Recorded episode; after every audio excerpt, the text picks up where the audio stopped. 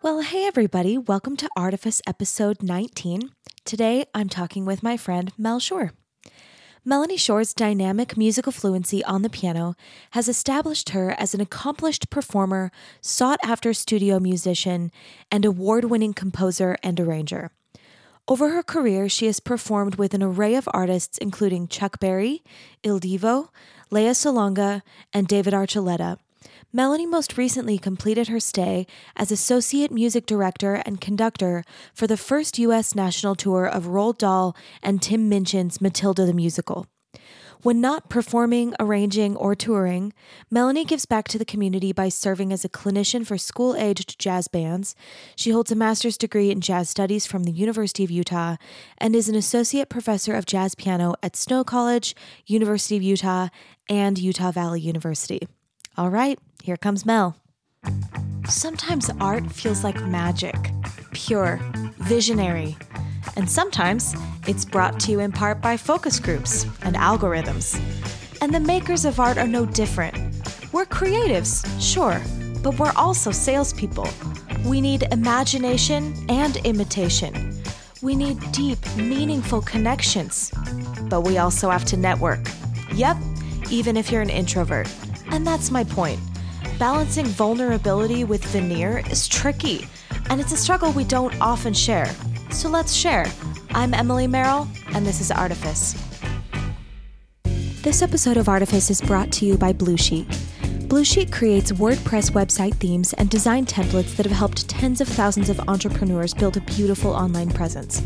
For those of us who are professional creatives, it's so important to have a website that looks and feels as artful as the art you make.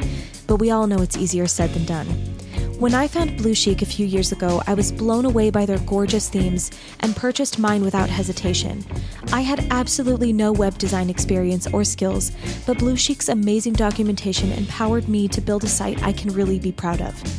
Head to www.bluchic.com to see which theme works best for you and use promo code BCArtifice for 10% off your purchase today.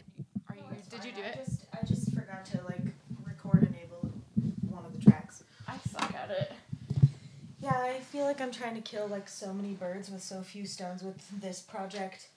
Um, It's like, cool. need to learn how to edit like software. Also, like I need to talk to people. Yeah, And like right. I'm so busy that I never do. So I'm like, if I make it like a project, I'll do it. like I'll I'll figure it out. I'm the same. I've been doing some just like video piano videos, but it's like it would be great if someone could come video me and then do the audio engineering and then make stuff not sound echoey and then make my videos look good. But no one's gonna do it. Yeah, I know. So I'm doing the same thing. Like gotta well, figure out how to do these things. getting out of trauma by learning new things. yes, ma'am. Welcome to the pod- staying busy and staying like the trauma podcast. Um, did I ever tell you there's this podcast? Maybe you've heard of it. I'm sure someone's recommended it. It's called um, "Terrible Thanks for Asking." Have you heard of it? I've just seen the name, but I've not listened to it. so I started listening to it, and uh oh, Bear, you're on my cable. Can I have a little more? Um, yeah, it's called "Terrible Thanks for Asking," and it's about this woman who whose husband died, um, and she interviews people who are just like going through crappy stuff and like Is her name Nora? Yes. Okay, she started Hot Young Widows Club. Oh, really? That do you know about that? No, It's but so funny. it's weird because I started listening to that podcast, um, and then I re- like her husband died of the same cancer my mom had. So it's like she was kind of talking about it, and I was like, that sounds like the same. Anyway, so it's weird small world things. So have you put your podcast out yet? Yes, Okay. I have. Nice. I have um, thirteen episodes out. Awesome. We're already recording, so I can I Oh. can cut the beginning. But, Hello. but yeah, Hello, get that get that nice and close to your cute I'm face. not used to the mic. I'm a piano player. You sing too, don't you? Don't you? Do I mean, like, like, uh, background vocals. yeah. Yeah, the I like using these like close range mics because then we don't get as much of like each other's sound in the mic, and then I don't have to be a better editor than I am. Seriously, I But I- feel you. yeah, you know, one skill, one skill at a time. I know. one day at a time. I know, right? So I like I said before we started, this is just like a conversation about like what your life as an artist is like, what goes on in the background, what like affects it. We can talk about seriously anything related. Um, but I try to kind of like organize it into three sections just to help myself not get too distracted. Okay. So I, I like to start with like what I think is usually kind of an easy part for people, which is like, how did you start? How did you get these skills? Um, and so I kind of think like from, you know, kind of as early as you can remember having done like creative stuff or even like what you're told you were doing up until like maybe kind of around the time where you're like, I might pursue this as a career. So, like, what was the beginning like for you? When did you start playing piano, or were you doing other music stuff beforehand or other creative stuff? Well, I grew up the daughter of a piano teacher. Okay, I didn't know that. Yeah. So it was always around. My mom taught piano lessons after school for kids. Um, so I I just remember always being around it, and I was Yeah. super stoked to start lessons. And I even went to the front door when I was five, and I rang the doorbell. Oh with no, you're at your house. Yeah. that's so cute. I know. You're like, wait, your mom's a piano teacher. Yes. You're like, mom, it's time for my lesson. Yes. Like, do I get a notebook too? Do I get stickers too? Oh my gosh, that's amazing. I love that story. yeah it was really fun um, so i i just played i loved it i never felt stressed out about practicing everything was Yeah. just fun all the time and i i ended up i did switch teachers a couple times when i was progressing and then in high school i started accompanying for choirs or i guess junior high um, and i also played in band in junior high so Cool. i started with clarinet and then i did trumpet Cool. and then was doing the accompanying for uh, for their madrigal group in junior high. Cool. And church choir. Are you from here? Yeah, you're I'm from, Utah. Okay, Utah. cool. Um, when did you like? You have perfect pitch, right? Mm-hmm. When did, when did that become clear to people around you? I didn't really know what it was until my mom told me. But I remember she was telling me about it when I was in seventh grade. I remember I was playing clarinet at the time. And she said, Oh, did you know that there's this thing where people just know what the notes are without a piano? And it blew my mind. Yeah. No. Uh, so she explained it to me, Yeah. and I figured out that I had it. I Wow. just had never really tested it out. So it, um, I actually only knew three notes dead on for sure, 100% of the time. Okay. The rest of them were a little bit fuzzy. So Yeah. then I kind of just used, every, you know, every time I was by a piano, I would have somebody play a Yeah. note, or I would try to guess what they were. I would listen to car horns or the school bell. Interesting. Kind of use the relative pitch sort of stuff to Yeah, kind of go against. figure out. Yeah. I can like I usually can guess like pretty close, but I like do not like it's muscle memory for me. So like if I'm sick or something, I'll be totally wrong. I'm like this feels like a G. Like it's not a sound thing. It's just like It's like D flat. I know if I'm if I'm sick, I'm like, oh geez, that feels real high today. Yeah. Um, when I'm sick, it messes my pitch up too. Really? Yeah. Or if I'm That's on so certain antibiotics, I'm like, oh yeah, that's definitely enough. Do you think it has to do with like pressure in your ears or something? it must have? Why would that's so weird? Yeah, I'll hear it flat. Well, the reason I ask is I feel like we kind of like mythologize children with perfect pitch and kind of like, you know, treat them like they're a prodigy or something. Um, I, I like to talk to people about like, like, I think one of my sort of theories is that a lot of us who become professional artists of like any kind. So, like, I don't know if you know, but like, I'm only interviewing some musicians. Like, a lot of the people I'm interviewing are other kinds of artists. Oh, cool. So, um, you know, because I'm just interested in like what are the things we have in common, um, because all of our lives are so strange. Like when you know any of the careers where like you tell people what you do and they're like, "What? Like, really? How do you you paint?" Um, but I think like lots of times we expect that people that like do that as a living, like we're a prodigy. Um, and so I like to kind of gather stories about like what was difficult for you as a child, like how did you like build this skill set? Um, and I think I just want to ask you, like, did you feel like people like had expectations of you? It sounds like you were like a little older than some kids, like realizing you had perfect pitch. Yeah, definitely. Um, I'm not sure if I had a lot of expectations on me. I was an only child until I was nine. Okay. And my parents were probably just glad to finally have a kid. Yeah. Because it took them a long time to have me.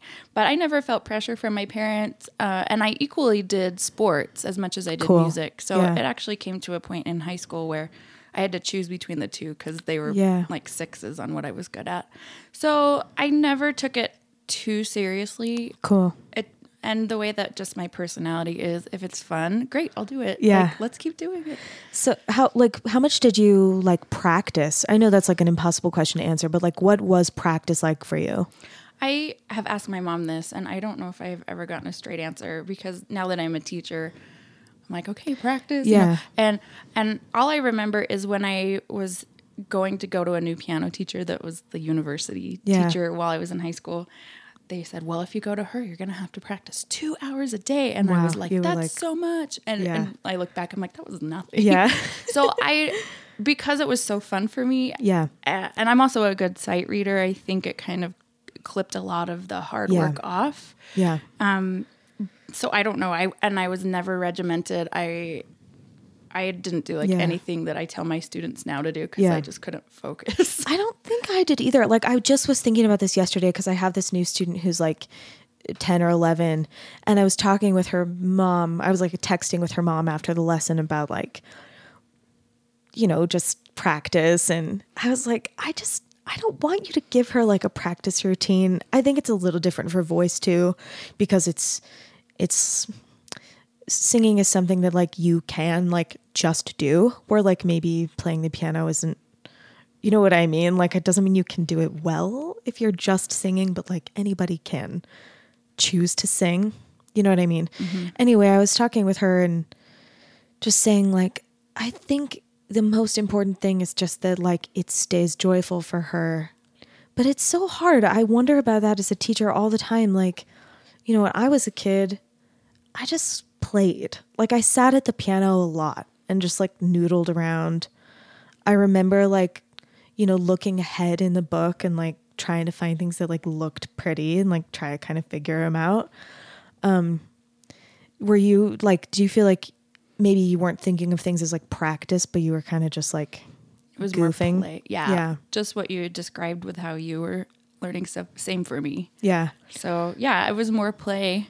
Yeah. It never got too serious. Otherwise, Yeah. I would have just You like, would've- stitched it. Yeah, I I don't know. What do you think about that now in terms like how what do you tell your students or like how do you deal with that? I I think, man, even just watching the progression of how difficult and stressful kids' lives are, or even the past ten years, Yeah. with you know different stressors than we had to deal with as like a ten year old or whatever. Yeah. Um, you have to get creative in how you approach that. So I have to assess each student individually, and Yeah. some students are goal oriented. Some want to have the box they check off. Some need to check in with me. Like I have a student, Yeah. and she's like, "I want to get better, but I'm so lazy." She's hilarious. That's what my little gal said yesterday. She was like, I just want to be a couch potato. she needs to hang out with my student. Lucy, I have a friend for you. I got mine's Lexi, so they're like a perfect little pair. Oh, perfect. yeah. And so with her, it's like, okay, I have to, it's more effort on my part. I have to keep them engaged. But Yeah. for, for my student Lucy, she actually sends me videos of her playing. I love and that. We go through, it's like, what can you do Wednesday? Or students that have a lot of sports, like, okay, let's go through your schedule. Yeah. And then they take part in it. So um, luckily, my students right now are, are, I think the youngest is 10, and then it goes all the way through college and like Yeah. adults and everything. Um, but they all are pretty hardworking and accountable, and so Yeah. they are students that I can do that with, and I Yeah. don't have to harp on their mom or anything. Yeah. But goal oriented stuff, uh, looking at week by week what's happening or day by day, Yeah. and because I think. It's there. There's the old like, okay, we'll practice 30 minutes a day, and Yeah. it's like It doesn't, doesn't, work. Yeah. yeah. I mean, I don't even think that necessarily works for adults. I Like, can't do it. it depends on what your goals are. Like you said, you know, like some goals are best achieved by like, you know, spending like one kind of whole day a month. You know, like Right. being kind of honest about like what is going to be the best way to like get good at this and sometimes it's just giving yourself like like a long period of like unregimented time to just like s- simmer. Uh, that's how I am anyway. Me too. I'm the same with like everything in my life. If it's running, like I hate running, I hate running too. but if I try to do it to some sort of app where it's like, okay, run now, it's like, no, then my body gets tense and I suck. Yeah. But if I just like leave myself room to breathe, it's fine. So, yeah. um, also my goals for helping the kids with this, I know most of them are not going to be professional piano players or Yeah. musicians Yeah. and and so I'm always mindful of that. Uh, and then my goal is well, they are going to have to learn how to do goals or develop a skill that's a Yes. lifelong thing. And so I feel that way too. yeah, like if they have a really hard week at school, it's like I'm not going to be like you're the worst, Yeah. you're fired. Like that happened to me. If Yeah. I'm never going to be like that as Yeah. a teacher. And so just kind of navigating if I know I have these kids just for a few years, I can be a mentor to them and also help them goal set Mm-hmm. and and help relieve some of the anxiety in their lives with also progressing. Yeah. So Yeah. I try to teach from that approach and help students from that approach. I think that's so important. Like I I fully agree. Um I think like I try to talk with my students about like what is the actual skill that we're working on? Is it like communication? Like for my voice students because like one thing that's kind of unique about voice is like you can't see it or touch it. So we have to communicate a lot about like what does it feel like, you know? Um and so, like, even just having the words to describe, like, what are you experiencing, that's like a hard skill. Oh, I still can't do it. I- it's really hard. I think I'm like, I think I'm like kind of good at it. My therapist's like, you just like, yeah, that's, ha- that's what that is. And I'm like, this is because, this is because this is what my job is. um, so I want to ask you about like just while we're kind of talking about this, I'm so fascinated by like what are the origins of creativity and like I think we probably both agree that like everyone's creative. Do you think that's true? yeah, I think everybody has the potential Yeah. for creativity. So do you think like as someone who works with kids and then like high school, college age adults, do you think there's like anything that's kind of like different about like people who like keep working on those skills and like nurturing them into adulthood and kind of like you know becoming like excellent in their thing like i know that's Yeah. loaded but like what do you do you have theories about it um, kind of like on on long term, let's Yeah, just like, picking away at a skill. What's the difference between like the student who like really likes it and like does become a professional musician or or could, you know, and the student who like says to you that they want to like be a be like a a musician but like you kind of feel like it's not happening yeah. if things are continuing this way like do you notice what do you think do you have theories about like whether there's like a something Ah, I, it, I think it, it just depends, of course, so much on the person. But uh, for example, I have a student that I think he's 15 now, 15 or 16, and he started jazz lessons with me a couple of years ago, and and so did his friend, and his friend actually is super, super talented as far as like just innate musical ability with listening to stuff. But um, he's not as hard of a worker. yeah And then I have this current student, the other student I was originally talking about, and his personality is just so like, I'm just going to try this out. And Yeah. he does have talent as well as the other kid. Yeah. But I've noticed just just his attitude that's like, oh, if I make a mistake here, oh, it's okay. I'll learn yeah from that it. kind of like creative resilience yeah. i'm obsessed with it And and to be honest, I never learned any of that from any of my classical training. I Mm-hmm. I started learning that when I was getting into the jazz and the pop stuff and Yeah. songwriting and everything because um, and that's not bashing on classical at all or, or Just anything. your experience. It's just as like, well, here in classical you have the notes on a page. You know exactly what your notes should be. there's it's not really vulnerable maybe Yeah, it's like you. Um, it's of course very important. Like you deal with a lot of technical stuff. You still Yeah. deal deal with musicality.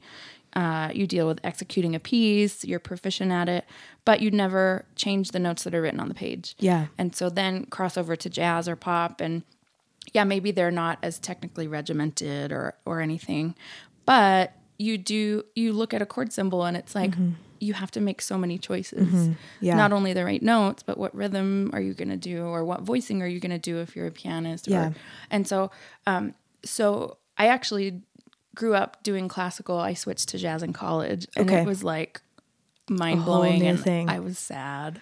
okay, I want to talk about that. But okay, so do you feel like you had was there anything like before you went to college that you felt like you had to like work through? Musically or like, with yeah, my musical personality? or personality. Like I mean, I think if music is your profession, like you can't separate those other things. So I would say like yeah, anything that you kind of felt like you know uh affected your like musicianship in like those, you know, the first two decades of your life.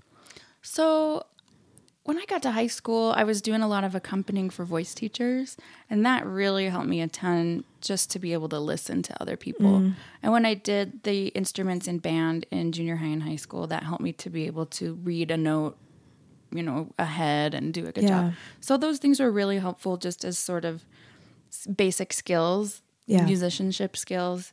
Um, also, I had a really tough teacher in high school high that was a little bit Did you get like how did you feel? It- How did you oh, deal with it? It was traumatizing, first of all, but Do you want to talk about it? Like like what that trauma is like? I mean, cuz I think those are important conversations. yeah. have. So uh, I think this teacher was, as far as like teaching the music and getting everybody's attention, she was a great teacher. Yeah. But interpersonal skills definitely were not there, and that's hard as a kid growing up, Yeah. where you're looking to your adults as people Yeah. that are there to help you guide, help Believe soften you. the falls, or like mentor you or build you up. And so the first few years of my high school experience were really great because the teacher was like, "You're so good. Come accompany for all of my choirs." Like, This is that teacher? yeah, that Okay. that specific teacher. And so I was kind of like the golden child of Yeah. accompanist, which was Yeah. fun. And um but then something happened, I don't know, and it was like my senior year, it totally flipped. And it's not like there was another person coming up that was like she was replacing me with. Yeah. It just was a personality issue, I think. Um, but I mean, there are a ton of stories from from people that have gone to Yeah. my same school that that are similar to this, and it's like it, it just it was really sad because I saw what could happen when an adult that's in that position Yeah. of uh, helping mold minds and personalities, they can either do that for good or for bad. It's so true. And now that I'm an adult and I'm a teacher, it's like, oh, I can't believe like the stuff that that teacher pulled. It's uh, unbelievable. I think that kind of stuff is like that's narcissism. You know, it's like it's it's they get competitive with you. Like it's easy to feel like you're their little prodigy. I never I I don't think I ever had a teacher like that. But I had a mom like that, so I get it. Yeah. Um but uh yeah, I think I think I see that happening like where teachers get like threatened by their students. It's ugly. It's that's and it's embarrassing It's so dumb. it's really stupid. Like I wish I could tell the student like this is not about you, but you know, when it's your teacher, it's so I like I said I'm glad I'm, I feel lucky I never had a teacher like that, but I can imagine. I try and tell my students, like, if they come with a story like that, I'll tell them my experience. Yeah. And just be like, here's what life is like outside of high school. And remember, this person is teaching high school and has never left and done anything else. Not Yeah. that there's anything wrong, of course, with teaching. It's like so important with teaching Yeah. high school. But it's like, Just look at the context. yeah, it's like, okay, well, since high school, I've traveled the world. I've MD'd for relatively well known artists. I've been, done a lot of projects, been Yeah. exposed to a lot of things where it's like you really see how the real world works. Yeah. And so it's like, oh, you're stupid. That's in my Yeah. mind. That's just what I tell Like myself. this isn't this isn't me. This is not this is real. your thing. Uh, yeah, or it's like it was not my fault that that teacher behaved to me t- that way. Yeah. Um, and but it traumatized me for years. Yeah, how did like how did it like affect your musicianship? Um, How did you keep going? I don't think that I tied in actual music with that person because I also no I I sort of lied where I when I said I started learning jazz in college. That's true, but I also was in the jazz band my senior year, but I didn't know what I was doing. Yeah. I just was You were in it. just around it. Yeah. Um uh, but thank heavens for the band teacher that let me my senior year play clarinet in the band and in regular concert band, and then let me be in the the jazz band as a pianist because he was the type that you want in your life. Yeah. and and we could all see by then you're seniors, you can figure out what's going on. You Yeah. can see like the power struggle with Yeah. with the choir teacher that was crazy, and then the band teacher that's like a good human that just cares about you. Yeah. So really, that person, the band teacher, like saved me from a total downfall. But I mean, I was ready to like quit school. We had to cu- have a couple meetings with the principal and my Oh my parents. gosh. It was bad. It was Really was, ugly. There was stuff that is probably like that happened that was probably against the law. That Yeah. sounds a little ominous. Like I don't not to get into that, but there were definitely there was power abuse definitely going on. Yeah. Um, and yeah, I also overplayed so much that I had to stop playing. I had to get wrist surgery. Oh my gosh. And the teacher was Being like, so young, Yeah. that's so discouraging. it was hard. So I was dealing with a lot of hard things for me at the, that age. Just, I mean, even just having an adult that was being a jerk, I'd never dealt with that. Like, Yeah. I had, I'm lucky I've had a lot of supportive people in my life. So, Yeah. um, but yeah, it took a lot of years to come out of that. Um, it, I don't, I never have really been full of direction with music. Yeah. So I never was like, I want to be a musician. I'm like, I love playing. This is great. Yeah. I also love to play basketball and Yeah. tennis. So I was, um, I don't know. I still would play for fun, and I loved accompanying Yeah. the most. I love playing for singers and like following them and and creating something with them. Yeah. Where it was, I was an important role, but I was not leading. Mm. So I think that fits my innate personality. But because that's a safe place, it didn't. Yeah. I didn't even know that I was capable of doing some of the stuff that I Yeah. have done now. So it did maybe um, because I didn't have that nurturing from a prominent figure in my life at that time, and it was the opposite. It was like uh, cutting me down. Yeah. Or that It wasn't benign. Yeah, she was the first person that told me like I could not do something. And Yeah. I was. I remember thinking, what? Yeah. and my personality is not like I'll show you. It's like, Yeah. huh? Let me process that for six years. Yeah. Same. So, I feel know. that like so hard. yeah. But I mean, I, yeah, I ha- it was definitely like trauma, PTSD. I had nightmares from it. Oh like, it gosh. just for wherever my mind was and my personality Yeah. at that time, it was really hard. and like your literal brain development you know it's a bad i it's a it's a bad combination of things to be a teenager and having like trauma like that so uh, but i also am impressed like i'd never heard you talk about those things and i think like the fact that you kept doing music is pretty brave. You know i mean i think a lot of people like they try to get as far away from like their sources of trauma as possible. So okay so how did you decide to when you decided to like major in music it was kind of just like this is what i do. Okay, well, here is the story to that. Because tell me it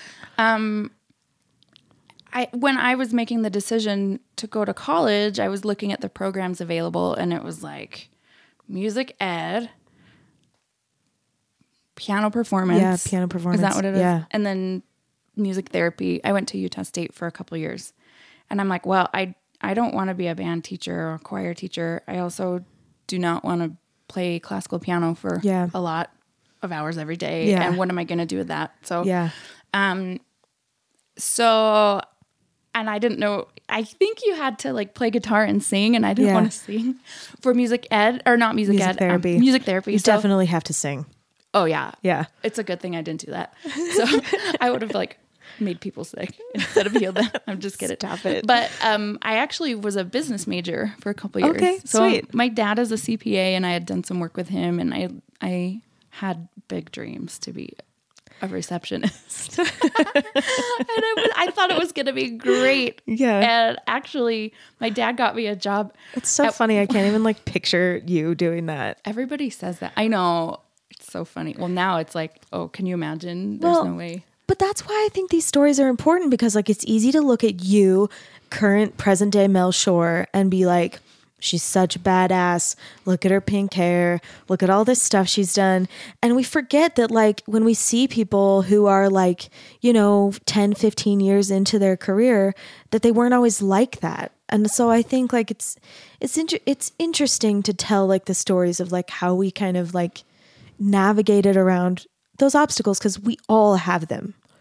So, yeah, you were going to be like a cute little receptionist. It's gonna be great. I was gonna work like eight to five. I thought that was so cool. I was like, well, my dad does that. uh, Works in an office for Yeah. that long, and my neighbors they all do that. That's all I knew. I didn't Yeah. even know any musicians by profession. I didn't know like any women that had jobs. I feel like I just like thought I was going to like be a, a mom. I think I kind of thought that too. Now that I think back on that, Yeah, I I definitely thought that. And like I know not all like women think that and not all like LDS women think that, but like I definitely didn't actually ever picture myself really having a career. yeah, same here. So then it's like, well, I'm picking my major. Like, I Yeah. don't know. What does it mean? Yeah. I know. It's like, oh my gosh. Well, um, the thing that's really funny about that is, so I was taking all those business classes. They were great. I'm I'm pretty good at that stuff, um, and I was also taking jazz piano lessons just on the side. kind of for fun. Um, and I started picking it up pretty quickly and and my teacher who he also ran the whole program and he's like, "Oh, you're going to be in the second jazz band next semester." I was like, "No." I was so happy just to play for myself by myself at home and never play for anyone. Like Yeah. it was torture thinking about that. And and I think that's not normal for people that want to get into performing cuz again, Yeah. I didn't want to. I just was like, Yeah. I love music so much that Yeah. this evil high school teacher cannot take it from me. Yeah. But I also don't want to like stretch myself and go be in this scary jazz band where you have to make stuff up. Like I didn't Yeah. know. Um, but I did it, and I remember like tearing up when I saw a chord symbol I didn't know. I'm like, what's a sharp eleven? so now when my kids they have to do my students have sharp elevens, I'm like, okay, listen, here's the shortcut. Don't cry like I did. I was such a big wimp. I, I was like ten years emotionally behind. I think. How did you do that though? I mean, so okay, are is what you're telling me that like improvising wasn't natural for you? no. Okay, because you it. you're such a good improviser. Thank How did you. you get good at that? Okay. What did you do? I transcribed everything that I could. And I'm lucky in that I have perfect pitch because you can do it anywhere and it made the process faster for me. But um, I also think I was just given the drive to not want to be embarrassed. Yeah. And so I just was like, oh man, we have a concert coming up. I can't avoid this. I Yeah. have to do the solo. What's the Yeah. song? Get on. I guess there was no Spotify then. There was Napster. Yeah. So I had some Napster tracks and there was no YouTube. So you had Yeah. to like hunt for your songs. Yeah. So I, I just remember like getting my CD player and I would just, I had a handwritten notebook and I would just transcribe. I used to transcribe with a pitch pipe because I didn't have a keyboard. That's Can you believe that? I would like listen to like like I transcribed like John Coltrane solos with a pitch pipe. It was Wow. I basically would just like memorize them and then like transcribe from memory, you know, instead of like from the track. But yeah. It's such a good skill though. It's It like is. that whole thing that was such a struggle becomes everything. Well, I transcribed a lot and I still don't think I'm a good improviser. But so I'm still like I feel like there's more. cuz you know like transcribing I think like I don't know, maybe this is just like my own problem, but I feel like it gives you a lot of material, but you still have to decide like in the moment how to like you know, kind of like sift through your options and make a choice. How did you get good at that? Oh, Well, first of all, going back to college, when I was doing that, um, the business stuff and also jazz band simultaneously, um, I took a test. This is kind of backing up even before your question. I took, I got my grades back from my accounting class. And my dad, you know, was accountant, and Yeah. he saw it, my grades. I'm like, I don't want to show you. He's like, I think you should switch back to music. I'm like, thanks. so I switched to music. Um, my teacher up there at Utah State started giving me a couple gigs. My first gig was for Planned Parenthood. Amazing. And I was playing background music and I asked if I could bring my roommate because I didn't want to go and I didn't want to be alone. Like, again, I only wanted to play at home. Like, this was just such a personal Yeah. thing. Like, I didn't want to share it. Yeah. So, um, but I started getting referrals for gigs from him, and I hated every second of it. And then I ended up moving down to Salt Lake to go to the U of U because I got married, and How old were you? I was twenty. I was very old. so old. I didn't know that you were married before Mm-hmm. until like that New York Voices concert. You said like I went through a divorce and then and I was like, wait, I know. what? I know. I know. didn't know. Oh, listen, I have so many stories of how you can survive anything. I So please tell any of them that you Oh want to tell. gosh. So I transferred to the University of Utah, and I mean, people just kept calling me for gigs, and Yeah. I think I was lucky too because I kind of got uh, the older musicians, the jazz musicians, would take me under their wing. Yeah. I didn't know if it was because I was a female or if why if we, you know, they thought I was cool, but um, they're still my friends today, and Yeah. I'm like, man, those are such good guys. They were just like dad figures, like That's amazing. so I know that I- you and I have talked before about kind of how it is to be a female and Yeah. in this all a lot of male world with musicians and yeah. I think you've gotten a lot more hard things to deal with than I have. I definitely didn't have the experience you had. I Yeah. think about it a lot though. Like, well, I mean, we can talk about it a little, maybe a little now and more later, but I wonder if like you had a different experience just because you were younger. You know, like I moved here like after I got my master's degree. oh yeah, that's true.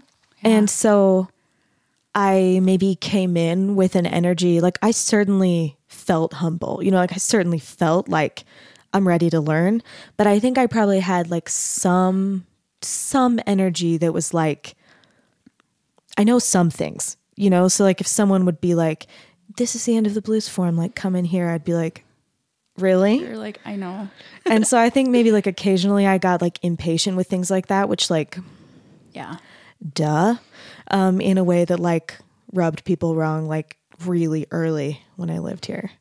But I wonder if maybe that's why you had a different experience, just because you were like you needed help in a different way, just yeah. from sh- just sheer age. I had no idea what was what I was doing at all.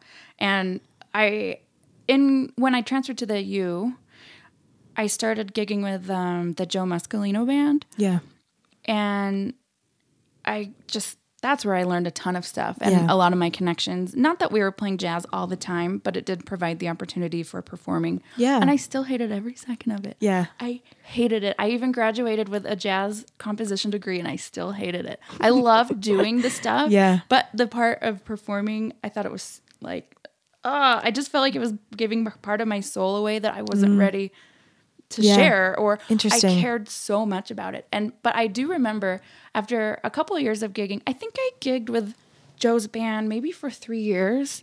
And toward the end of the third year, something clicked cuz I remember every single time I would get past a solo, I was like, "No." Yeah. oh. And then I had to look around. I'm like, "Oh my gosh, we're background music first of all. Yeah. Nobody cares." The pressure is quite low. yeah i'm here with all my friends who like even if i suck they're gonna tell me i did good which i didn't like because i was like why are they telling me i'm Yeah. doing good i sound bad um, but then i realized oh i don't have to be as emotionally attached to what i'm playing and mm-hmm. something snapped in that moment and I, I just was like kind of displacing myself or disconnecting myself just a couple of degrees Yeah. from my improvising and then i sounded so much better Yeah, and now and that stuck since then so that's great. I don't know if it was I just had to play a million crappy solos and then it clicked or get, Yeah. you know, or what. But I definitely I relate to that.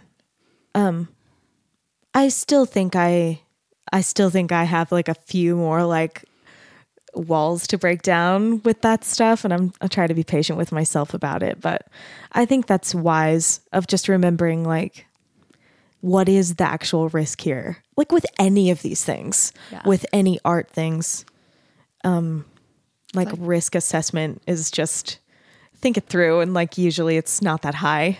yeah, it's like nobody's going to die. Yeah. Hopefully. Well, that's what. Um, do you know John Skidmore? He teaches like psychology and teaches like a psychology of music class at BYU. I've never actually seen him there. I've just met him separately, but he says like, "You're not going to die. Like, no one's going to die. It's not a snake bite. like, yeah. it's fine. Yeah. everything's fine. Nobody even is going to remember what you Yeah. played. It's fine. Literally nothing bad is going to happen except maybe drunk people might harass you." right. Okay, so then what happened? So after after that, let's see, I played with Joe's band until I guess yeah, till I graduated with my bachelor's and and kind of when that clicked with disconnecting a little bit emotionally Yeah. um, is when I was like, oh my gosh, I'm getting paid like hundreds of dollars to like sometimes play whole notes. Like if you're Yeah. doing a pop Yeah. song, you know, where it requires that, I'm like, this is so easy. Like, Yeah. what was I thinking? Yeah. So, um, I actually, let's see, I took a year off. Oh, because I got divorced. That was fun. And you, how old were you then? I was 23 Okay. and I was still accompanying for a lot of voice lessons and doing gigs on the weekend. So I was pretty busy. I was doing a little bit of teaching, but not much. Um, and then I got a call from the U that said they were starting a jazz masters. Would I be interested? And I was Sweet. like, no. Why? Yeah. I'm not even good. and they're like, oh, well, we'll give you the assistantship. Yeah. Like, oh, I get paid to go. I'll go. Yeah. So then I went and got my master's. It was fun. Um, I loved school because Yeah. like you go to school in this controlled environment. Your friends are there. I relate to that You're a like lot. sort of an adult, but It's very it's safe. A safe Yeah. environment. I loved school. Um, and then I thought, oh, I just want to go to school for the rest of my life. So as you can tell, I I don't think ahead super far with very structured goals. but then I was like, well, if I do a master's, maybe I'll do a PhD or a DMA. And I got to that second year of my master's, and I was like, mm done, Done. I'm done, Yeah. done with this. But so you loved school. So why were you school. done? I didn't love it at the last year. Okay. because by then I was gigging. I um, You were gigging so much that it was just like, yeah. I got to get out of here. I got to move on. Yeah, and then I think uh, when you get to a certain point in higher education, you're just dealing with theories or like how far can you take this one narrow point? Yeah. And things get And I didn't care. bureaucratic too. Yeah, and I started red tapey. I saw that a lot with some um, friends slash teacher. You Yeah. know, they were teacher friends, and it's like, Yeah. oh, this is BS. Uh-uh. Yeah. How So- did, sorry, go ahead. Oh, I don't remember. How, how did you handle like, I mean, did, did you feel like you must have been like stressed? Like you were still so young. Your brain is like literally developing till you're like 30. So, you know, and then like you, your whole life is like changing. Like, I think my question is just like, how were you resilient during that time? Oh man. Well, like when I went through my divorce, it was really helpful to gig because it got me out. And so I became like the classic workaholic Yeah. dealing with trauma. So um and also remember that my like main motivation is is this fun? Yeah. And I was like, oh, well, now gigging is fun. I Yeah. get to now see I'm my hanging out with my friends, and I yeah. get like a couple hundred bucks. That's cool. So, um, and also because I did not know how to have developed boundaries, Mm. I someone would say, Mel, are you available this date? And I looked at my calendar. I'm like, yeah. It didn't matter if I didn't want to do it or Mm-hmm. Yeah. if I, I was like, yep, I am. So I took everything. Yeah. And now I wouldn't I would approach it differently because I'm older and I've been through stuff and like I'm established around here um, as far as professionally and so I don't need to take every single thing. Yeah. But unbeknownst to me, I did the exact right thing that I should do is Yeah. just say yes to everything when you're a new player. Yes. So it's been that part was really helpful. getting a ton of experience and then you were busy so you are you saying like just being at gigs was like helpful it helped you like kind of just stay afloat is, mm-hmm. is that what you're saying yeah, it helped me to realize that I could be independent. I was earning my own money. I was, you know, yeah doing a good job at at my job. I was around really supportive people that were on my side, and a lot of those people were those same people that kind of grandfathered yeah me in. so you are you had family you know you Yes. had like you felt like you fit in and you belonged yeah, and stuff that's great yeah. So that's how I. That was really helpful just to have music and and gigs to kind of deal with that period of my life. Um, you know, and then I had started dating again, and I was in grad school, and that's all stressful. And Yeah. I just kind of. Uh, I'm really good at stuff that's non emotional. So, like, I, that's why I was really good at just doing work under pressure. I was not so good at dealing with like emotional relationship drama. yeah And so, like, if the other person was like Yeah. emotional because I was like at all these gigs, yeah I was like, uh huh. no Uh, yeah I, uh, I couldn't. Sometimes I'm kind of like, like when I got married again, my husband, he was like the female, and I was like the yeah Like where andrew I'm like, and i have that also yeah. So, um, yeah, it just is different, I guess, for every scenario. But as far as like that early trauma, of a divorce. Yeah. I used gigging and playing to kind of get through that. Yeah. But it also helped me professionally and, and I don't regret that part of it. Even though it was like a lot. Yeah. Yeah. Because then I was like, this is fun. Okay, I get to play this gig this Friday with these friends. That's fun. And then tomorrow I'm going to play this Broadway show and that's fun because I love reading stuff and sight reading stuff and Yeah. making new friends there.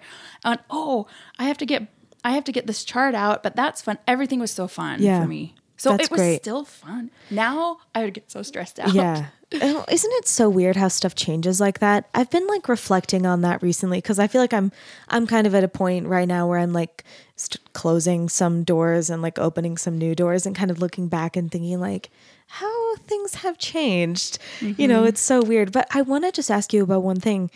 You were talking about how like you were really emotional like in your music stuff. And then it sounds like maybe there was a period where like music was not emotional. Does that f- seem right? Like uh, the period where it wasn't emotional, meaning like when I was improvising, that kind of a thing. Well, I think you said like, may- and maybe I'm just like confusing things, but I think you said like, you know, I, I was struggling dealing with like emotional stuff. And are you feeling like during that time, like the music stuff wasn't? Like, did you still feel like wrapped up, you know, Yeah. in I the think I know music what you mean. kind of identity wise? So I always feel connected to music 100% of the time, no matter what. But I think there's like positive and negative. So if I was dealing with like negative emotional stuff from like a relationship or Yeah. something at grad school or something, like it was nice to then be connected emotionally a different way. I see. So, like, the music is emotional in a way that's like filling you up. Yes. Okay, so it's emotional, but it's like always like a positive. Yeah, Do you, always. it, always a positive? Unless I like hate being there and there's a drunk person in my face, like Yeah. throwing stuff on me, then I'm like, this is stupid. But that's not the music. Um, it depends on the style too. I mean, we both play in party bands, Yeah. and so it's not like it's always the most musically fulfilling Yeah. thing ever. And so I always try and think, how can I better my skills with what I'm doing right this second? That's how I like Yeah. do it too. so for that, I I got really good at click playing Yeah. or just listening to the hi hat of the drums or knowing when my part was and you know and every every part that you play in every genre has its place in Yeah. jazz it's like how creative can i be or how how much space should i leave and in pop it's like even more narrow in some Yeah. ways there's not as much flexibility Absolutely. The value system is completely different in Mm-hmm. every, and it's not even maybe in a genre, but like in a room. Like, what's the, what is the scenario call for? Yeah, I like thinking about, I like doing pop gigs. Like, there's something nice about like, like what you were saying before, like it's background music. And like, even if you, it's not background music, like people are dancing, they're not listening to you right they're listening to like the song. Um, and there's something kind of nice about just like merging into this like entertainment. Um, it's not personal, which can be really, I think it's can be therapeutic for me. yeah It helps me kind of remember like I'm relieved when it's not about me oh me too which is I think why improvising is hard for me because it is it is it is so about you. yeah And Yeah. I just feel like I don't want the spotlight in that way. So I get all like freaking out. Um, okay, so what did you do after grad school? So after grad school, I heard that the country artist Collin Raye was looking to base some of his band members out of Utah. He had moved here. He had a sick grandkid, so they moved Okay. here to go to primary children's um, and see if they could find a diagnosis for a neurological thing that she had. And so I called whoever it was that was telling us about that, and and they said, "Okay, well, we've heard that you can play, so you're hired. And if you suck, then we just won't call you again." Yeah, wow. So my first gig was in at the Tulare County Fair in I guess in Tulare, California. California. I think it's like Fresno area. I've never heard California. of that thing that you said. It's spelled T U L A R E. I- Sweet. I didn't know it was Tulare till we got there. So yeah, that was my first gig. Also, kind of my audition, and they said, or I asked, "What is the set list?" And they said, "Well, he kind of changes the songs all the time." And so just get on iTunes. And I'm like, oh my gosh. So they gave me a That's couple crazy. sample set lists. Yeah. And the person that was I was communicating with was like a manager that was kind of in and out and not really Oh no. the person to ask would have been Collin, but he is you didn't wasn't have around. I didn't have a, like access a- to him. Yeah, exactly. So they gave me a couple of examples of old set lists, and I just did my best. And then I wrote. I tried to um, learn them from memory, and I did my best. And I had a couple of little cheat sheets for some tunes, and it was super exciting because my brain is de- is like all over the place. Like it's piano player brain. It has Yeah. to think of eighty seven things to feel Yeah. fulfilled. So it was a really exciting time for me. Everything was new. Um, and then I learned all the tunes and it Yeah. was easy. And then I was like, oh, I, are we going to do more tunes? and then you got bored. then I got That's so bored. funny. and, um, but it was really cool to be around the whole, that genre because it, it taught me a lot about lyrics and songwriting. Yeah. And coming from jazz school where it's Ivory not Tower. about that. Yeah. Yeah, you know, it's like it was really refreshing just to hear it from another perspective, music from another perspective Mm-hmm. and to know, oh, yeah, you are playing this chord and this chord is important, but you don't have to be fancy because Yeah. this is about the lyric. right. And I appreciated that too. Um, we did a tour. I ended up playing with Collin's band for three or four years, and I was his music director. Um, What does that mean? so that for me in that role for his band, I would help him write up the set list. Okay. I would send out the tunes to people. If we had orchestral shows, I would write out the charts. Just because I did that, I don't think that's Yeah. a typical. He communicated with you and you communicated with all the other musicians. Yes. Yes. Um, that was interesting. Now, because I was leaving my little safe, secure area of Utah where everybody was my second dad, Yeah. It was not like that all the time with the Nashville musicians. Did you, sorry, I'm interrupting you. With everyone in Utah, did you feel like you had peers or did you feel like everyone was a mentor? Let me think about that. Uh, for a while, I just felt like everyone was a mentor. Yeah. I think because it was me and all these. unique. Isn't that kind of unique? Yeah. Do you like have thoughts about that? Well, I I didn't even think anything of it until a little bit later when I noticed that how come no like not very many of my friends from college are in the same gigging scenarios as me, and and then I realized how lucky I was that these guys were just like mentoring me this whole time. Yeah. And I mean, maybe there was one other person my same age, Courtney Smith, in the same Okay. situation Yeah. because we both joined Joe's band at the same time. Yeah. And, you know, it was the same thing. Like Joe could have six bands out in one night. Yeah. So, um, and then I realized, oh, I'm pretty lucky for that. So, I, yeah, I don't think that that's typical. Um, and a lot of my college friends didn't start gigging in band sort of scenarios uh, for several years. So, Yeah. yeah, it was Do really feel not like typical. there were kind of like any downsides to that? Like, did you feel like ever your growth was like limited by feeling like there was kind of like a power dynamic or something? I didn't feel that with those guys. Um, because I don't think my personality even like You just aren't thinking about that? it like that. Yeah. I never yeah. If you've read the color code, I am white, I haven't. blue, and yellow, which means I just like things peaceful. I'm motivated by Mm-hmm. fun, and I want to connect with people. That's it. Yeah. Red is like the power.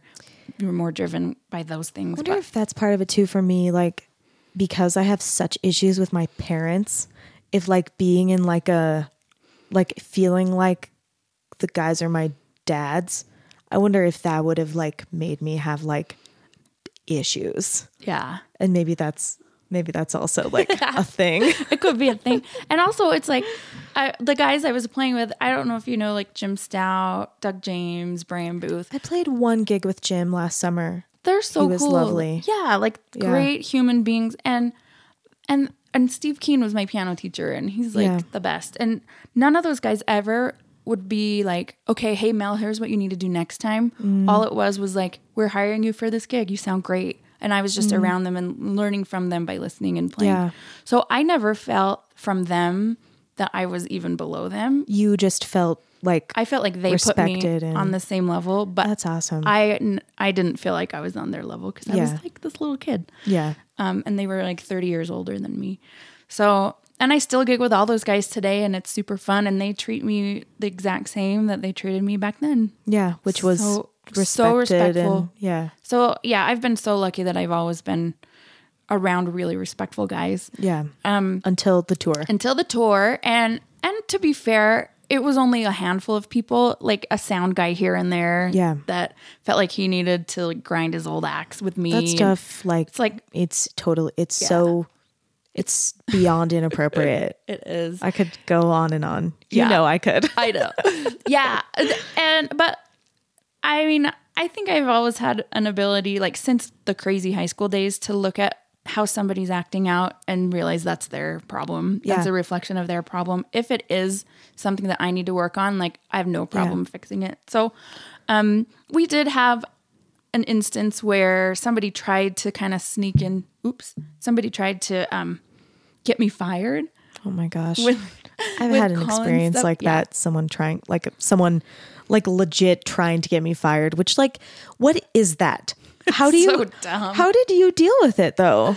Well, this was during uh, while I was music director for Collin, and this person was. I'm angry already. Oh, I know. Oh, don't worry about it. I I, still, I won. I'm worried about it. he has issues. Well, so this person was playing as a band member and then wanted to worm his way up and eventually become Yeah. manager. And so I just kind of watched his little slimy ways.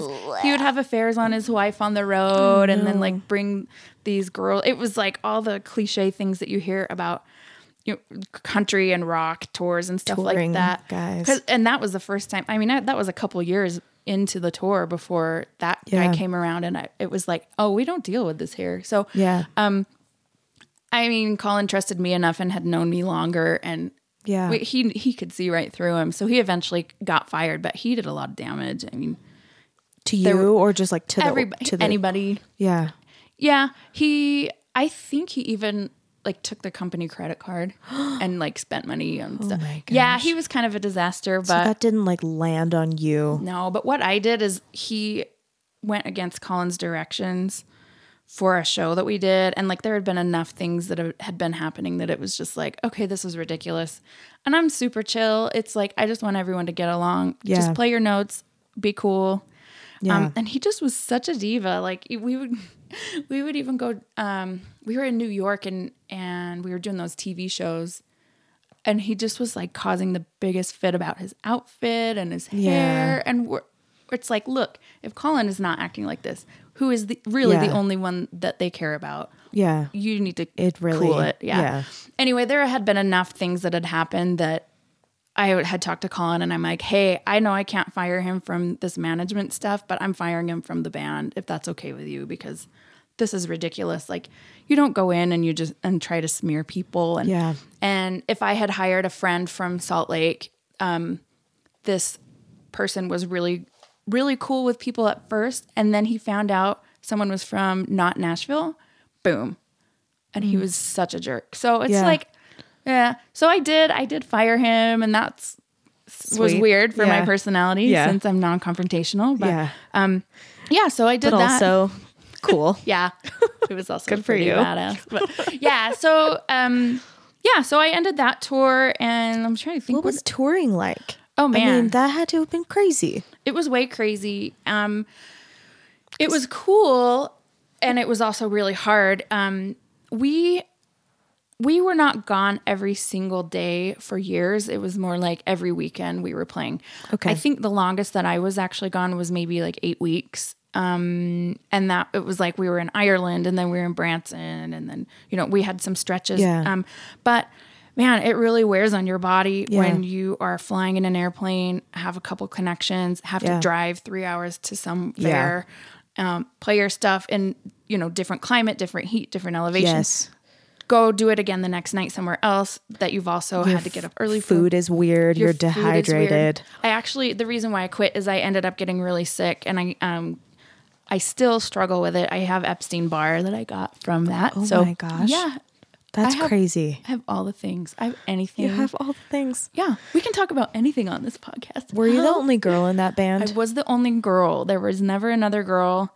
Um, and I was lucky. Like we had really good ma- bandmates, like, with the exception Yeah. of like that some of those one people. creepy guy. Yeah. One creepy guy, or like we had someone else from another band come over and they just had a chip on their shoulder, and About women. I, I Do you mean know what it was. just in general? Just in general. So, um, But it was it mostly like a non-issue for you being the only girl. yeah. You just you felt like Yeah, was good. understood and not singled out. Yeah, That's and awesome. and there were a couple guys on the tour that were kind of that not second dad, maybe like a big brother kind of a role. Yeah. For me. So, yeah, I, I just feel like I've been placed in these positions that have been pretty lucky. Yeah. I've heard some horror stories from people. So, yeah, it was great. Um but yeah, I then I started dealing with health issues. It, Yeah. My heart started feeling like it was fluttering. I was having issues with diet. Yeah. I just was tired all the time. I was, it, it was crazy. So I stopped touring and tried to get my health back together. And Yeah. as you know, with any autoimmune thing, you never really recover from it. You just Yeah. manage it. So I've had to learn over the years to manage it essentially. Yeah. Watch my energy, watch what stresses me out, which is another reason why I don't get stressed out too easily. Yeah. Because stuff doesn't matter yeah. in the long run. But so are you saying that that's like something you learned? Like not getting stressed out? That's like a thing that you learned? I think so. I I think for the most part I'm that way. I'm probably like 75% that way anyway. Yeah. Um but what improvisation has taught me in music, it's also spilled over into my personality or how I handle situations. where- Interesting. Where, I can see, oh, well, with these chords in this note, I can choose this or I can choose this. Or if I make a mistake, it's okay. I can try better next time or Yeah. or whatever. Um, I apply those same things in my daily life. Like, oh, I missed that turn. I'm not gonna stress out and Yeah. like cause a wreck. I'll just Yeah. try it for the next one. Yeah. Or yeah, I'm gonna be five minutes late. I hope they're not mad if they are. I totally deserve it, but I'll get there. Yeah. So, you know, you try your best and then kind of Yeah. go with the flow. So yeah, um, I think that it's yeah, I'm, I'm mostly that way as a person, but And then it's it, you some is learned. yeah, kind of just out of necessity like this is what I need to like stay healthy. Yeah. That's that's great. great. I mean, I've had these kinds of conversations with a lot of people now where they talk about like the biggest kind of challenges of their careers really just being like these kind of personality things and like how can I like find, you know, balance or like calm or like focus um which is like of course that's the case but also like we don't talk about it Yeah. I think. Oh yeah, and and I think too. I, I'm kind of to this point now um, that I've done a lot of things in my career. I think you know what if this becomes to the point where it's not fun anymore, uh, or it's hurting my health so much, I, I'll I have to quit. Yeah. And it's like okay, so I always kind of have the. It still puts it in that box of is this fun yeah. or is this healthy for me? Yeah. So That's great. it's it's kind of helpful. Yeah, that's I mean, that's a great philosophy. I was just listening to a podcast interview recently with Will Ferrell and he said something really similar. Like you you follow your dreams with like everything you've got, but like you always like give yourself permission to like fail or quit or stop or change it. Yeah. Um, which is I think like very very healthy. So what happened after that? You came home, you focused on your health. Focused on my health. I I was like I, I don't know if you can tell yet, but whenever I do something, it's like I only do that thing. So it's like I love jazz only. Oh, now I love Earth, Wind, and Fire only. Yeah. now I'm gonna play country only. So now I was home. Yeah. And I'm like I'm only gonna gig with my band. So I had still been playing. Like if I were in town and not on the road, I would still do gig local gigs with my band. So I wasn't totally and out this of the is picture. still the same band you're working with now. Yes. Okay. Yeah, we have been playing together since 2006. That's amazing. It's crazy, right? I I don't have any friends that I've had for that long. I know. I mean, because when I I graduated from high school in 2006 and like immediately moved to Texas, and then moved here six years after that. So You've been in different states. See, Yeah. I've never even moved anywhere. I'm yeah, I have at most I have I have six. I've been here now seven years. Wow. So I have. That's You're doing so great. Like, look at all the stuff you're doing. I appreciate that. It doesn't always feel that way to me, but but that's nice of you. Um, okay, so you were playing with your band. I was playing with my band, and then that's all I wanted to do um, was just not travel anywhere Yeah. for gigs because I was so sick and I just Yeah. had no energy. It was so hard. Um, and so I did that. Well, and then of course you can't do that forever. Yeah. So then I started being open to taking other other gigs. Um, I would do some Broadway shows that came through town.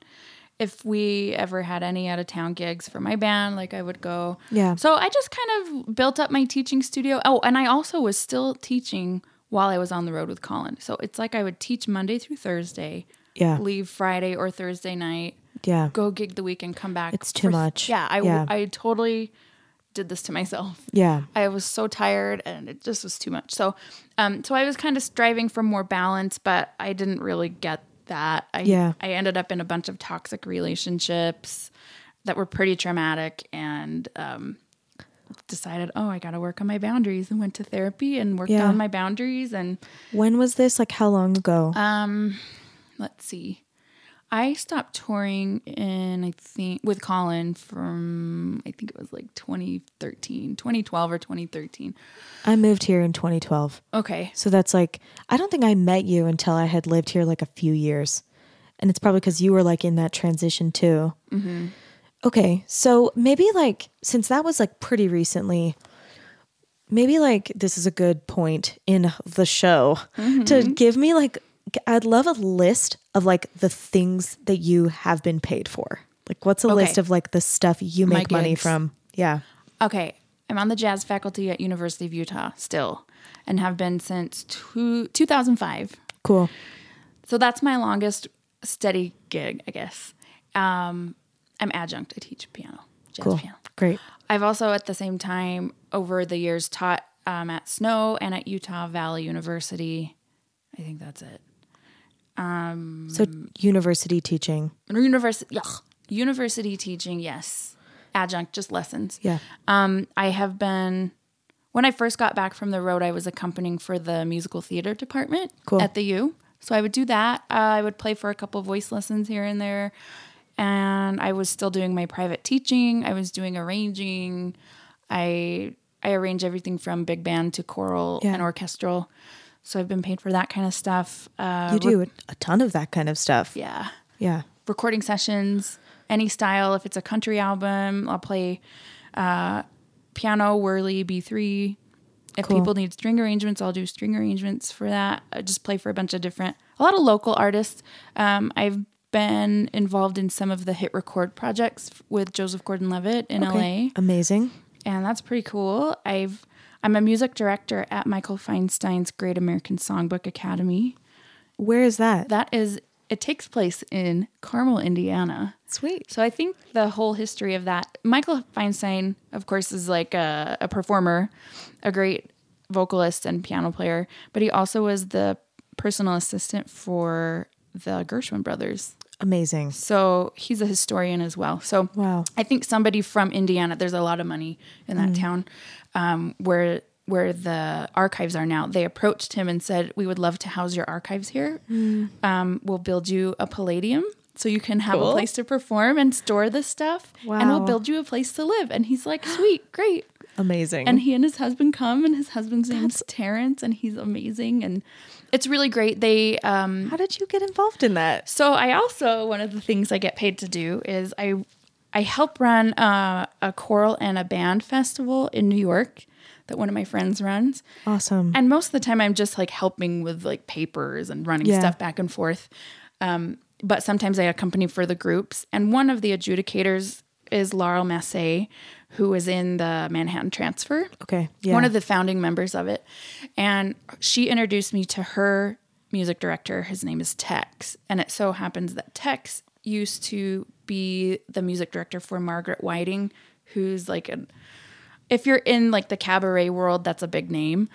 And he's involved with the Great American Songbook Academy. And so they had a slot they needed to fill, and then I got a call. awesome. And I, remember the phone call. It was like a voicemail. Hey Mel, this is so and so from Great American Songbook. We're just wondering if you'd be interested in coming out and working as a music director for this camp.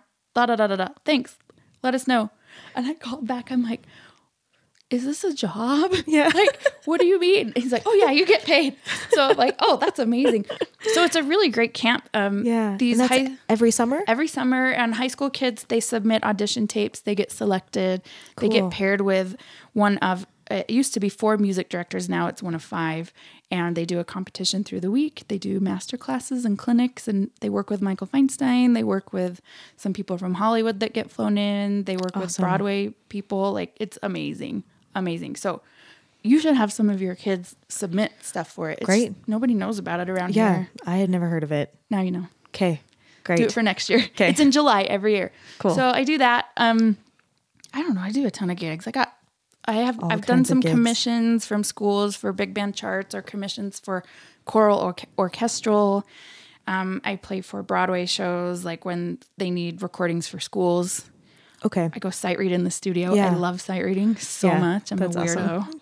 No, well, Um, I get it. I mean, it's like it's one of those things that's like so m- brainy that it's mindless. You know what I mean? Like it's It makes my brain fire, it's like and I I love it. Yeah, I get that way about I get that way about things Mm-hmm. where it's like it just I don't know it like tunnel visions me in like a really soothing kind of a way. Yeah, exactly.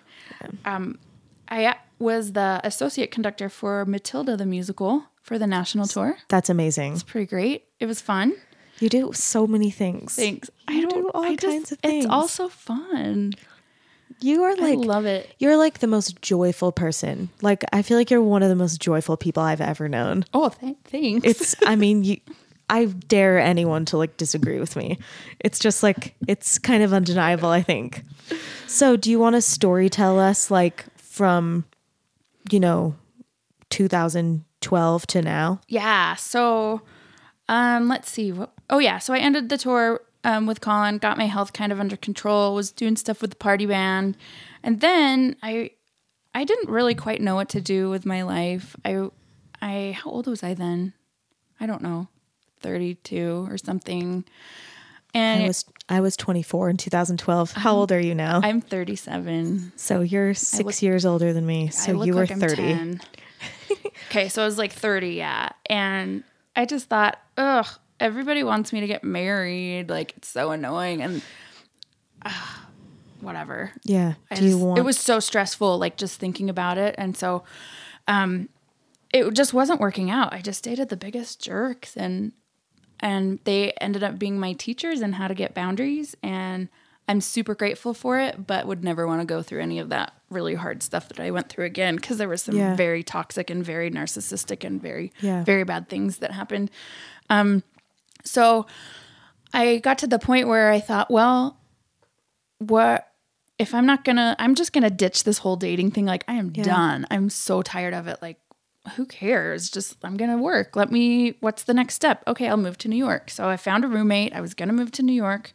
And then I met this guy who was a really great guy. And we ended up dating. And I put my plans on hold. And we ended up getting married. And it was like a very, very healthy relationship. It Yeah. was, it was so easy and so great. And and so I stayed in Utah. I never Yeah. ended up moving. And so I just thought, okay, well, those plans are on hold. Like, I know what, uh, this sounds so cheesy. What a treasure, a treasure, treasure? what a treasure it is to meet somebody that treats you so well that you Yeah. also care about and that Yeah. it's just so easy. So like I knew exactly what I had had with him. Um, and we were married in December of 2015 and he was a theater director and also So it's just perfect. I know. So it was great. All my friends are like, he's so great. His name is Scott. They're like, Scott is so great. Like he gets you because he's artistic. And so, because all my friends, like throughout, whenever I would date all these like jerks or whatever, they're like, are they going to appreciate you for Yeah. who you are? Are they going to let you be yourself? Because I sometimes am oblivious to that stuff. So it's so interesting to me like these things you're saying like i'm like i'm thinking about all of it and like y- you're dating all of these narcissistic guys like i think do you do you think do you can you like reason yourself back through it like what was going on that like you feel like that was like a pattern that you had I I have thought about it so many times. And when I listen to stories of people that were in abusive relationships, especially, um, I mean, physical, emotional, you know, I know they're different, but they're also in the same category. I, I mean, you don't have to tell me. yeah, I totally get it. For whoever's listening, um, yeah, I, I understand why people don't leave for such a long time. Yeah. I understand the manipulation and how subtle it is, and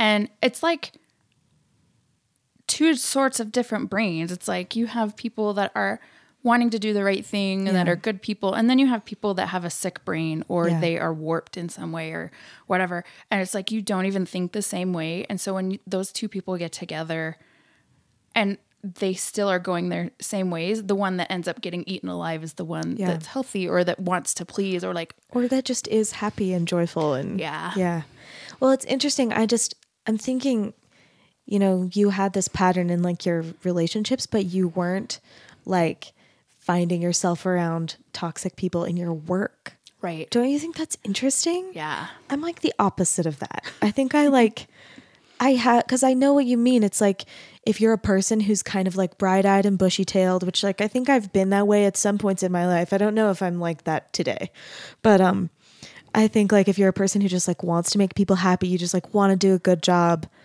Like sometimes you can like suddenly, I know this happens to me.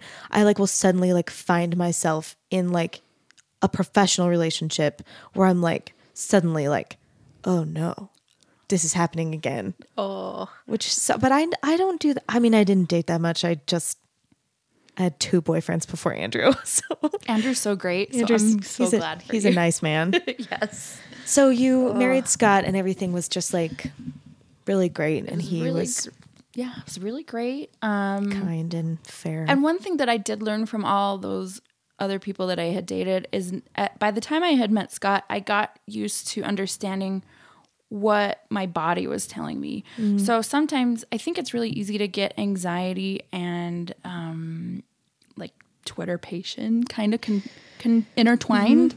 Or, and I also didn't realize that there was a difference between like loving somebody and just being entangled with them. Yeah, it was mostly entanglement and manipulation and twisting. And then i thought because like i I just was- wanted to do better yeah, for them. And maybe if i were better that they would be nicer or they would stop cheating Yeah. or or lying or whatever. So um so by the time i met scott so easy. It was like i could breathe. Yeah. um and yeah it was it was great. He directed shows had a side business with not a side business like it's it was his main business with his brothers doing home automation Cool. sorts of things um creative guy he's a photographer so um he would actually t- I love to torment him because he is just like very particular in colors and things have to look great, the presentation, and I'm not. I'm Yeah. like, cats, what cat shirt can I wear? And it was so fun tormenting him. Like, I would put um, like colorful frames on this little desk that was red, and he would come downstairs and he's like, no, those colors are fighting. I'm like, oh my gosh. Okay, here's more tackiness. I love it. So love that. things are great. I mean, um, he was 37, my age now when we got married, and so he'd never been married before. So we both were like very independent, you know, learning how to intertwine our lives, which was like weird. Yeah, and I get that. you know that's kind of a, a long process Mm-hmm. um, and i was working so i ended up doing that matilda tour during that time um, like a couple when was it actually i should probably tell you about my car accident i was in a car accident like five months into our marriage Okay. and that messed me Yeah. up in the head yeah, we talked about that a little bit. Yeah, t- tell tell tell us about so it. So I was in a car accident i was rear-ended from behind at full freeway speed and i was dead stop Oh my gosh. So I had whiplash. I tore my rotator cuff, uh, my left rotator cuff. Imagine like you tore your rotator cuff like with no. Seatbelt caught it. Yeah. Yeah. Like that's crazy. I'd like never had headaches before in my whole life, and now I have chronic migraines. Too many things, Mel. I know. I have had. I get shots in my head sometimes with um, numbing stuff. It's not Botox, but it just numbs it. like and cortisol, cortisone, yeah, or something, something. like that. Um, I can't carry my own gear currently, and I tried running the other day for the first time because um, I sort of thought I was starting to feel a little bit better. And mind you, this is three years ago. This happened. I'm still I before I came here to do this podcast, I was at physical therapy. Still, I'm Oh in. gosh. I'm in four appointments a week still for this dumb accident. That so is so insane and unfair. it's so crazy. it pisses me off. I'm Thank- sorry. Thanks. Jesus loves me, maybe. I know. so, um, yeah, um, it's a pretty big bummer. And then I, I started getting major anxiety Yeah. attacks, and, and Did you have like PTSD from that? yeah, driving was so scary and hard. I Oh my thought I- every time I would would be in the car, I would hear the accident, hear the crunching of the car again. Oh my gosh. Yeah, so it's it's been pretty crappy. Um, there was a point where I couldn't walk, not because my legs didn't work, they did, but just because even moving my shoulder would like it was excruciating. So um, I think it's really hard sometimes just to pinpoint when your anxiety starts, and so it was like this slow decline, and Yeah. and I definitely was not the same person that I was before ac- the accident. I used to ski a ton. I skied like I checked my ski pass and I skied 43 times out of the ski season. And then after the accident, it was like two. Oh, and I haven't been for like two years. That's like that's grief. That's like some Yeah. intense grief. It's hard. And so, so that was really hard, but it took me a long time to figure that out. It was when they were asking me some questions for my car, uh, my car accident for my case. Have you experienced depression or anxiety? And I was like, that's what's wrong with me. Yes. Because Scott and I were just married. I'm like, what the heck? Do I hate him? Like, I just wanted to have the lights off and like Yeah. I was grumpy, but I was still working, and so that's what why I didn't think I was depressed because Yeah. I could I was still doing that old habit of like pushing through and working, right? I did I did a couple of years of that when Yeah. I like like a, a couple years after I moved here, I was having some like a really high functioning bad depression. Ugh. It's hard. That's How do you, do you think that like everybody does that or I mean all kinds of people or do you think that like artists do it in like have a different kind of capacity for that? Oh man, that's a really good question. Um, I know for sure the artists have the capacity for that because that's like who we're around all the time, right? Do you think it's because we like live in like this weird like state of vulnerability all the time? Yes. what what do you think? I think we're kind of also on the spectrum. My Yeah, brother-in-law is actually uh, a really, really skilled and talented like photographer and like artist. He paints. He's amazing, and we talk about this all the time. Like, are is there something wrong with us? Like, yeah, like is there something different? That's what I was kind of trying to ask earlier with your students. Like, is there something that like l- sends some of them one way, like sends some of them to like professional art? I don't even. Do you know. think we have a thing? I think we're attracted to, the, to those things that are maybe more subtle. That maybe a mind that's only seeing business sorts of things or money making possibilities doesn't see. I think we just see details. Yeah. Different details or different nuances than people that are prone to other careers, or maybe they're smart and they realize, oh, I'll be less stressed out. Yeah. but um, yeah, I'd been talking with my therapist recently, like, you know, it, we all just have things like I, like the like ha- for me anyway, like having like a practice of gratitude is really important. I'm not always great at it, but uh, but sometimes I think about like my childhood and how like how much I just like needed like approval and like any sort of like validation or like love or like attention from my parents. I say to my therapist sometimes like Samantha, how did I manage to get myself into a career where like I just repeat those things like again and again. It's so perverse. it's so crazy. But so you were having high functioning depression. I was having high functioning depression. Um, as far as like getting up, and all I could do is get up, get ready, go teach or do the gig, come back, go right to bed. Like mega pain for months, months, months. Um, so that was hard. That's hard on a marriage. That's hard on just a Yeah. single person. It's just hard. Yeah. So I still have somebody, I still have to pay somebody to haul my gear for me, which I do not regret because I love not hauling my own Yeah. stuff.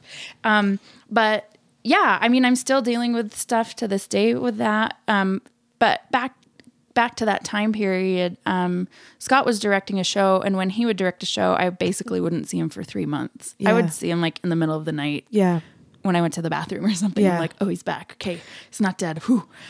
Um, so anyway, um, let's see. 2017 came around, and he was just finishing finishing a show. I was just finishing kind of the end of crazy wedding season, also some other shows that I was doing. Yeah. And so we were looking forward to finally having some time to figure out how we could maybe intertwine our lives even more and you know all that stuff. So Yeah.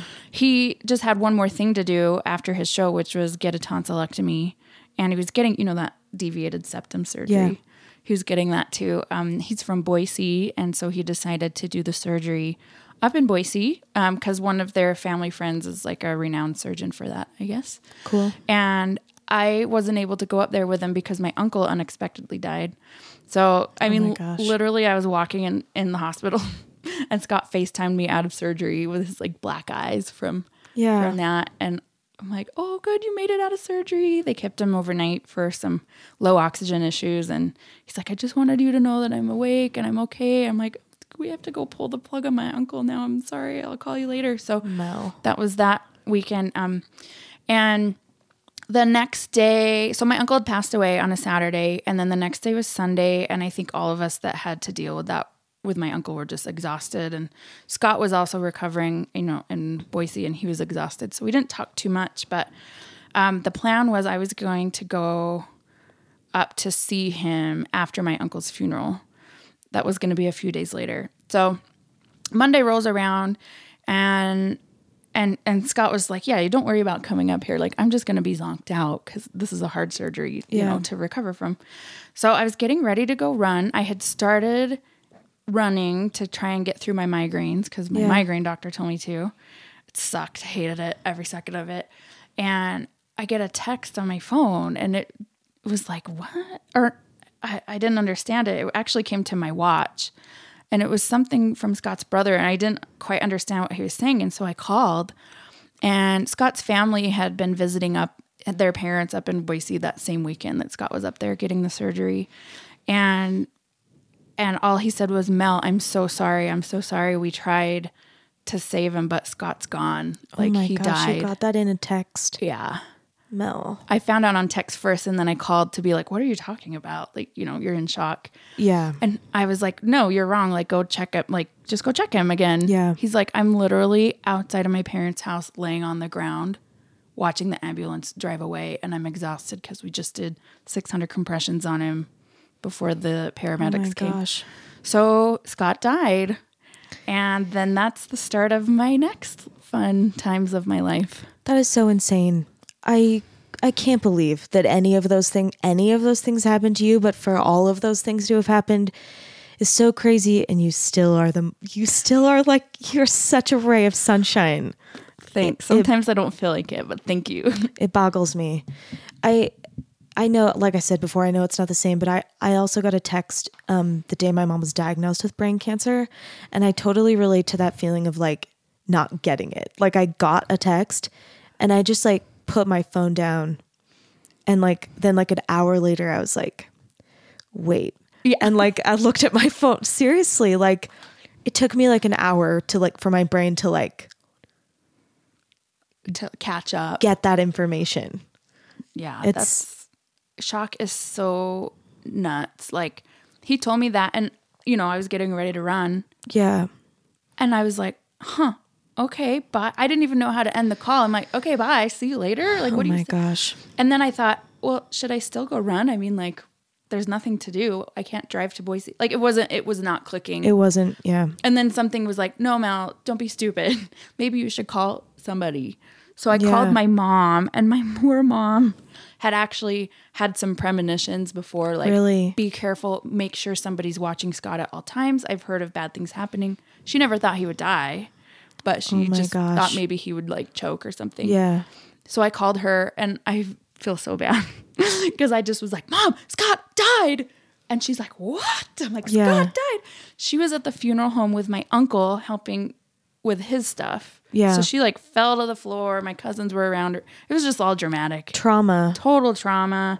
Um, I just started calling a ton of people because I didn't know what to do. Yeah. I lived in Daybreak, so far away from anybody, Yeah. and and all these friends, these like big brother musician friends, Yeah. like Craig Poole, I'm like, Craig, I don't know what to do. This just happened. He's like, Where are you? I go in my house. He's like, I'll come get you. I all my friends that I called, I just kept calling Dave Wilbur, Mitch, you know, all Yeah. these people. They're like, We'll come get you. And so before you know it, I had like this whole it would have been the best jam session ever if it wasn't a depressing day all around my bed. And by the time they showed up, I was just like devastated. But Yeah. Oh my those gosh. Those same really great older friends that I've had through all my trauma, through all the bad relationships, through Yeah. like me starting to gig, like they were there for me wow. with this stuff. So yeah, and it's still ongoing. It's hard. Every day is hard and and Scott died. It was a little bit over a month a- or not a month and a half. It was a little bit over a year and a half ago Yeah. that this happened. So it's pretty fresh. And I've also had to move since then because the owners of the house were selling it. So kind of got re-trauma- re-traumatized. Yeah. But I've done some EMDR therapy, which has been helpful and I have done that too. awesome. It really helps. yeah. And it's like all you can do is just take it step by step. Sometimes I call it the jazz of grief because there it's so unknown. You're you're creating this new path um, and you don't know the outcome Yeah. and it's what you make of it and you have to be um, sensitive to what you're able to do that particular day or minute or hour or what's going on around you or how your body's feeling. I mean and i'm still recovering from this accident so Yeah. i remember at the first thinking are you kidding? Like i just Yeah. started kind of making some progress with this accident and now my husband dies? Yeah. thanks. Okay. And i'm just like what am i supposed to learn from this? And it's been definitely a big learning experience. Um, but the thing that's so interesting a lot of people uh, that haven't gone through this before they assume a lot of things and i would have been the same way had mm-hmm. i not, not gone through this hor- horrifying death stuff of a spouse um, but they just assume you kind of bounce back pretty quickly and they also mm-hmm. assume that it's better for you to be busy um, Yeah. my experience in that I have Epstein Barr, I've already dealt with looking or dealing with trauma through work so many times before. I'm exhausted. I can't. So Yeah. my struggle right now is having to not push through. yeah. You're exhausted, Yeah. but you're also 37 and like have to like pay your bills. I know, right? And Scott did not have life insurance. So anybody that is listening to this podcast, go get life insurance Yeah. because you never know. Yeah. Yes. I'm so bugged at Scott. Sometimes I'm like, Scott, you suck. You jerk. I have, and then I had to still pay his old. He- had a knee surgery before Oh this one that killed him. I had to pay off that because he didn't pay that off. And then this one that killed him, I had to still pay some of that. So it's like, man, really? that is not okay. Just get life insurance. Yeah. Uh, luckily, we had a GoFundMe, and so many like really great friends donated to that. Yeah. and that helped a ton. Um, but man, get life insurance. Just go do it. Yeah. Yes, absolutely. I'm like, I also like, again, I can't say it enough times. I know it's not the same, but like when my mom got sick, I got like paranoid about death in like a whole different way. And Andrew has life insurance because Yay. I'm Good. so scared of those kinds of things. Um, I don't think I have life insurance though. So maybe Maybe you should get some. I should get I don't have any insurance. either. Either. I know. My dad's like, we should get you some. I'm like, no. Who cares? Yeah. Um yeah, I I relate to what you're saying too about like people thinking that you bounce back pretty quickly. Why do people think that? I don't know.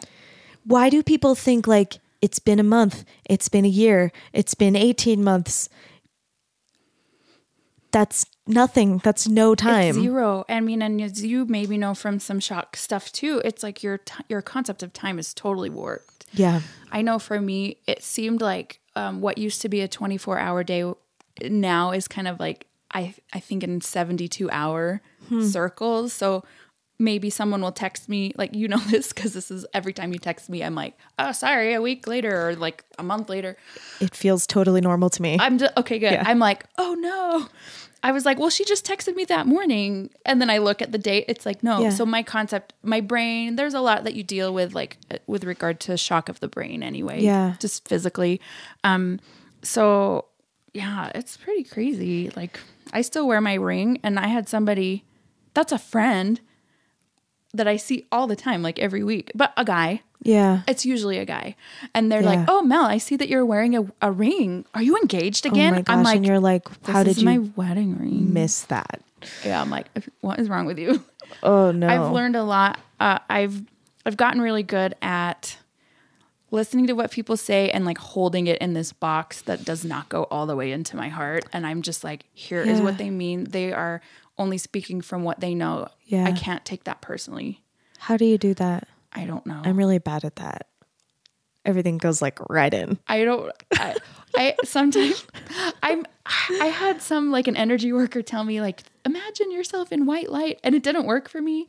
I think that just all the time, whenever somebody is just being themselves, I'm like, that's a reflection of them, Yeah. Good or bad. It's Yeah. like, oh, what a great person. Yeah. So I, I don't know. Maybe get in that habit. Yeah. I think it's probably you're right. It's just like something you have to be remember to do. Mm-hmm. So But drugs are good. yeah. My antidepressants You need- help because if I don't have that all figured out, everything cuts me, yeah. and then I'm like debilitated. So. So we were kind of saying like before I started recording, just you know that there's something, there's something about like this thing that I think performing artists do, which is like keep performing through like all of this trauma that we all have some of it. You know, you have all of it, but we all we all have some. But like, how do you do that? Or like, what do you do? You have thoughts about like, I don't know. Do you feel like there are things about like having that ability to like step out of things that like feels like a blessing, or like how do how do you feel about that stuff? right now with with the 24/7 trauma that I'm dealing with, it is the biggest blessing to be able to have music and performing so it can take my mind off of stuff. And I hope I'm answering your question Yeah. correctly. Um but right after Scott died, yeah, I did a New York Voices concert. That, Yeah, that was seriously like a week later. What was the date? Yeah, Scott It- died it was- November 6th. It was the week before Thanksgiving. It was the third. It was like the the weekend Oh my before gosh. Thanksgiving. I can't believe I did it. Mel, I swear it was like it was like it was like days after. Um like I don't remember it that much, but I I do remember cuz like I was in charge of that concert and like when I saw your news on Facebook, I was like we need to find a sub for her. And then I don't remember like if I talked to you or if it was like through someone else, But I think you text Oh, Corey did. Corey did. And then you did. And it, you decided you wanted to do it, but I just was like, how is she going to do that? That was rem- so hard. I remember talking to Andrew and just being like, how is Mel going to come and play this show? And you were amazing. You did so, I mean, it was, Thank you. You And- know what? I know how it happened. I was sorry. I totally go, no, go off. ahead. Um, I was still in so much shock. Yeah. I mean, Scott died. I cried a lot, sort of, but then I laughed a lot. You're not even really settled in what has happened, Yeah. and uh, and I mean, I, I remember being at that gig and I was exhausted. I was so tired, but Corey and I were laughing so hard Yeah. about dumb stuff. And I remember just being in the audience and like having a- like you know, I- like I love the New York voices. Like they kind of each individually have these like like Kim Nazarian did like my high school all state jazz and is like kind of the reason I got into jazz. Anyway, um I couldn't watch them. I just like was watching you because is I was like is she okay? Like, well, also just because I was like so amazed. I just was like, how is she a real person right now? Um, and also just thinking like, does everybody on stage like know? like, is everyone can everyone like be extra like tender with Mel? Oh, you know what? It they were so great. That was the first time I'd met New York Voices, and and actually that camp that I do for Michael Feinstein, um, Lauren's daughter is in it. Ella. Ella is in it. Yeah. Yeah. So I had met her before, and she's Yeah. friends with my friend She's Kelly Eisenhour. You know Kelly. Yeah. So they're all friends. So, um, but I know that you guys had told them what had happened. Um, and when they met me, they all just came up and they were just all hugging me. They're like, "We're so sorry," and like, "We love Oh, you." And That's I'm crazy. like, "I love your your arrangement of what uh, I'll be seeing you." And they're Yeah. like, we just made sure we're not going to sing that tonight because we didn't want to trigger you. Like they had already thought of these things before. Oh my gosh, that's like making me cry. They were like so caring and I I don't think I could have asked for a better first gig back while I was still in that much trauma. Yeah. Like it was unbelievable. Um and it was so fun to be around Corey because Yeah. Corey's Corey Yeah. and and and Braun I had never met Braun and it just was the most loving group of people that were so understanding. Yeah. And Jay Jay was sick like on his way flying back to the states from his Russian thing. And so I just felt like it was a really Hadn't Jay just had that heart thing too? Like he Yeah. was on the airplane. Like he Oh, that- that, had like, divert just or- happened. Yeah. Oh So, my gosh. Um, I just felt so well loved and and looked after and um I my mental state though it was the first time I I had been crying a lot you know of course the days before that but I hadn't even read music or like my eyes were so either Dry. sleeping or Yeah. like just not focusing I'm like I hope I can watch this chart Yeah. go by Yeah. so I I actually had to like count a lot more, Yeah. like do some basics more than usual. Yeah. Um, but we made it through and like nobody died. it was I'm- amazing. It was really fun and e- like really classic good tunes. Just the, everything felt good Mm-hmm. and man, but I was so impressed with how New York Voices treated me. Yeah. just as you know, they're these great jazzers that are like have done everything and All of those people lead with their hearts though. Yeah. Like that's why their music is so good. They're so great. Yeah, I love them. So I would thank you for still trusting me enough to be on that. And I wasn't worried about I mean I I felt like if you felt like you could be there, you would you would do amazing, but it's just it's crazy that you did that. it's uh, crazy. I mean, it's the only thing that, like we had talked about earlier, for me, music is such a positive connection. Yeah. that it's just like my body goes into it, and it's fine. Yeah. But getting to the gig, wearing deodorant, brushing my teeth, I'm a disaster. I have to Yeah. remember, or I need help remembering. Um, I still need some help, like remembering food or remembering to be consistent. Yeah. But um, right after Scott died, like I did that show. I also I don't I can't believe I did this. Like I I went I played with David Archuleta in Canada on my anniversary. I was so sick, Oh my gosh. puking. No. I was only fine enough to walk up to the piano and play. I couldn't even do the rehearsal or the sound check. Oh my and then gosh. Got, and then I got on the plane and came back to Utah and had to be driven to Pocatello to do a Collin Raye show. And I think everyone's like, "You're so crazy. What are you thinking?" And I'm like, I just know that I know enough about trauma and living through trauma that I know there are some things you have to push through and some things you have to just maybe not do.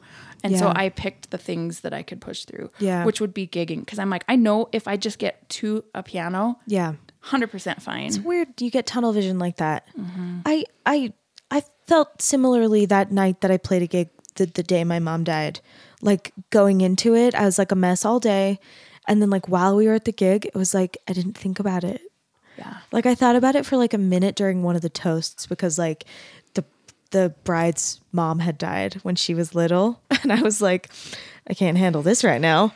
And then uh, we were in we were at uh we were playing up at Log Haven and so we didn't have service. So like I luckily like I didn't I didn't get the news until I was like driving down the mountain. It's a blessing. Yeah, it really was.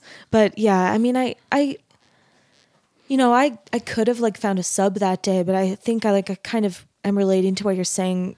There's something that's there that can be like really therapeutic about that. Yeah. And I kind of felt I thought about it and thought like I can sit at home, like waiting to get this news, or I can go and like be part of like this really joyful event. And it was like party band, but weddings are kind of they can be really beautiful. Yeah, and there hopefully there's positive energy Yeah. with the wedding party because it's you're celebrating. There definitely was on that day. Good, I was it was actually like one of my favorite weddings I've ever played. Just like such gorgeous people, like so kind. I love that. Um so yeah, that's that's kind of magic. So Bear is doing a lot of scratching Oh, and he's really him. he's having a, a hard time. He's He's like- got an itchy ear.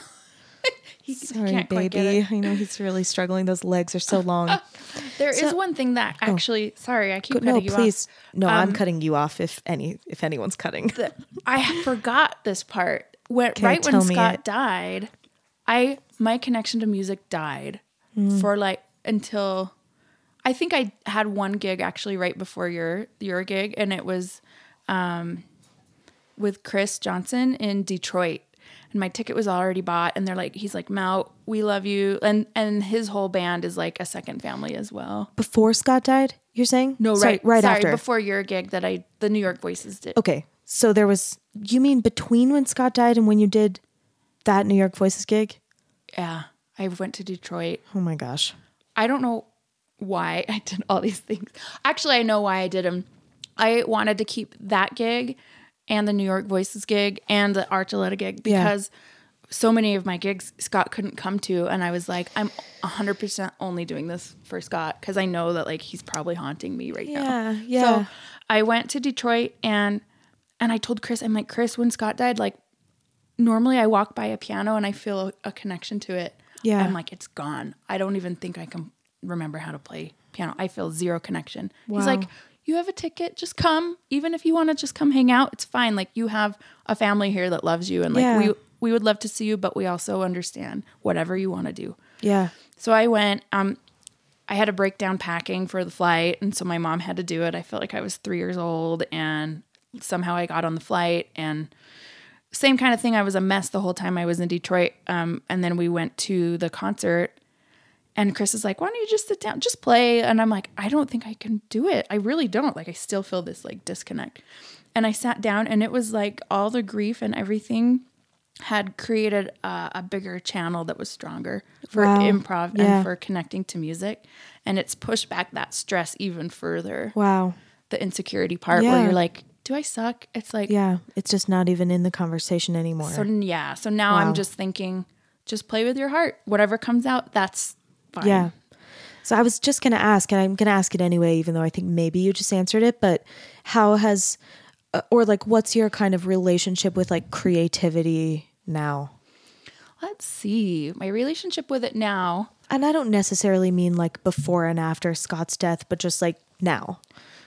right now i'm i think i don't think i'm the most creative person ever i think i'm kind of like 50% logical 50% creative and so uh it takes me a little bit longer like as far as like music stuff to maybe kind of uh clamp onto that but with other aspects like my hair is pink or I want to do my hair 12 different colors Yeah. or I want to wear a cat shirt Yeah. and have a, my own unique style that's that's a form of creativity too Absolutely. and so I find that I'm a lot more comfortable in my own skin not that I wasn't that uncomfortable Yeah. before but I did always feel like oh I should be this other way Yeah. and now I'm like oh that's dumb who cares Have you have you read this book? It's called The Crossroads of Should and Must. no Dude, I'm giving you my copy. Okay. Uh, I'm going to buy myself a new one before you leave. Let me give it to you. It's so beautiful. It's like it's a illustrated, but like that's like that letting go of like those shoulds.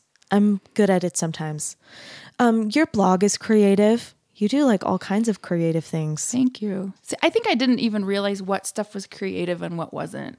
Yeah. In my mind, creative is like somebody that is just paints fabulous things or Yeah. or is like a Courtney Smith where he just has this direct channel that Yeah. comes from here out his fingers Yeah. and it's um, unbelievable. Yeah. Um and you know, also we're in our own heads, so of course we don't feel creative because there's a process. But Yeah. creation, I've actually um, been pretty intrigued by it even more recently. Uh, I just finished reading, actually listening to on Audible, the Mister Rogers biography Yeah. book. Yeah. And I really loved what he talked about. I didn't. I never thought of hi- him as somebody creative. I don't know why, because I was a kid and it was this TV show. It's like you think of him as like the narrator for something that someone else made. Yeah, and Yeah. it was so great just to see what he had done, and Yeah. um, and there was a part in the book where he, I don't know if it was a journal or some notes he kept, but it talked about. He said creation is agony, and I'm like that is so true. Anytime I do an arrangement, I'm like I should quit because this is so hard and I'm so stressed out. And then you get done and you hear it played and you're like, I love doing it. When's Yeah. the next one? Um, and it was really cool to see him as a creative mind write down things that were stressful for for him. He's like, I don't think I should do this. Maybe I wasn't meant to do this. After he had done like all these Mm. Things with things. NBC and he'd been all over the world. So I I now that I've like talked to enough people or researched enough people and had my own life experiences with creativity, Yeah. I know that anybody can be creative and I know that it's hard. Yeah. And I know that even if I feel like maybe I'm not doing the best thing that I want to do, like there is another way. There's always Yeah. another way. And so that helps me take the stress out That's of it. That's that like improv brain, like operating at a larger scale too. Yeah. I feel that. Well, I think just remembering like creativity is like we're good at recognizing certain forms of it in our culture, but there are so many ways to be creative. And some of it's kind of this like meta, like how you think, and some of it's like what you make, you know. Um, okay, I have like one more thing I kind of want to just talk about, which is okay. um, how do you think about like art in terms of like your identity? Like, do you think of yourself as an artist? What does that mean to you? Do you separate yourself like from your art? That's a good question. Okay. Let me think about that. Um I mean there are so many different parts to me as Mel the person.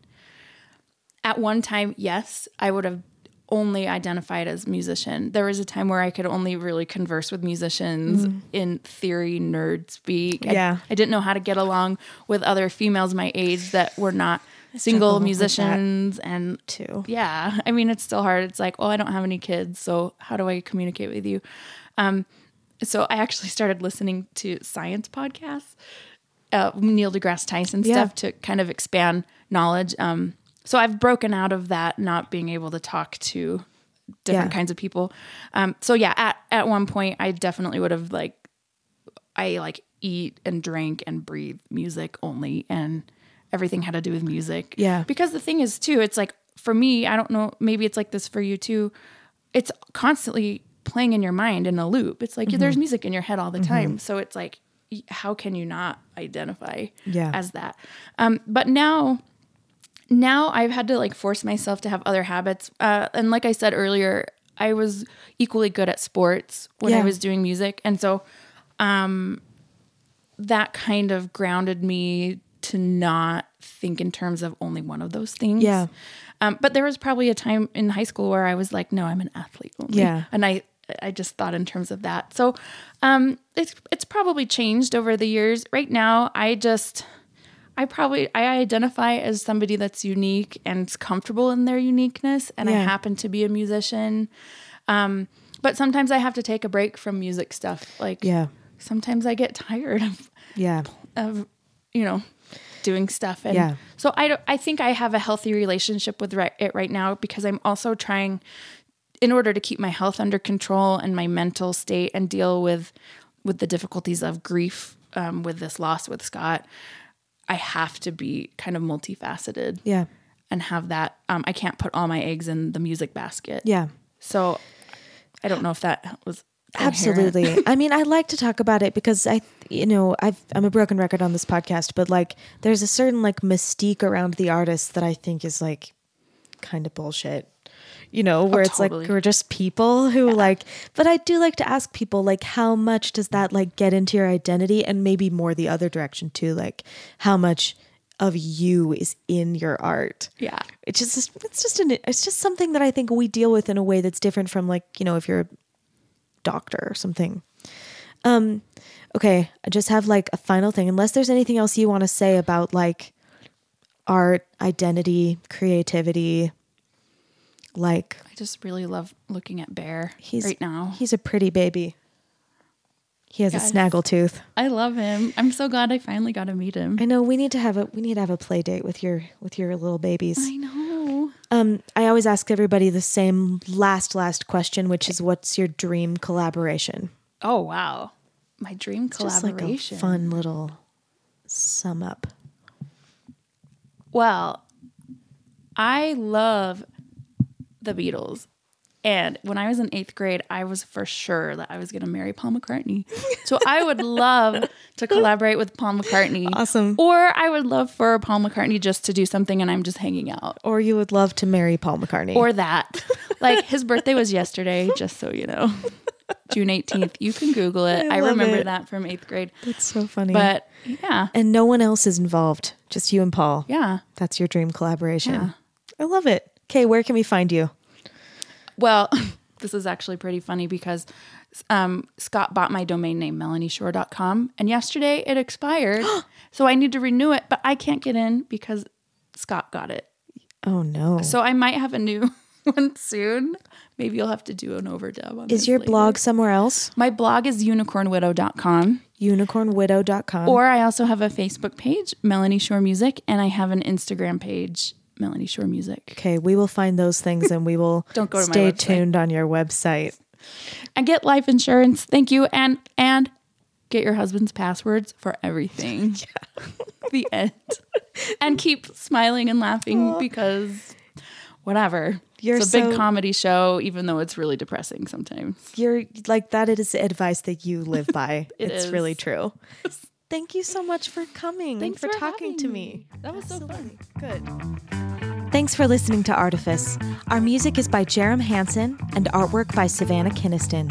If you'd like to recommend a professional artist for an interview on the podcast, please send me a note through my website, emvocals.com. And don't forget to rate, review, and subscribe. Thanks again. Have a great week.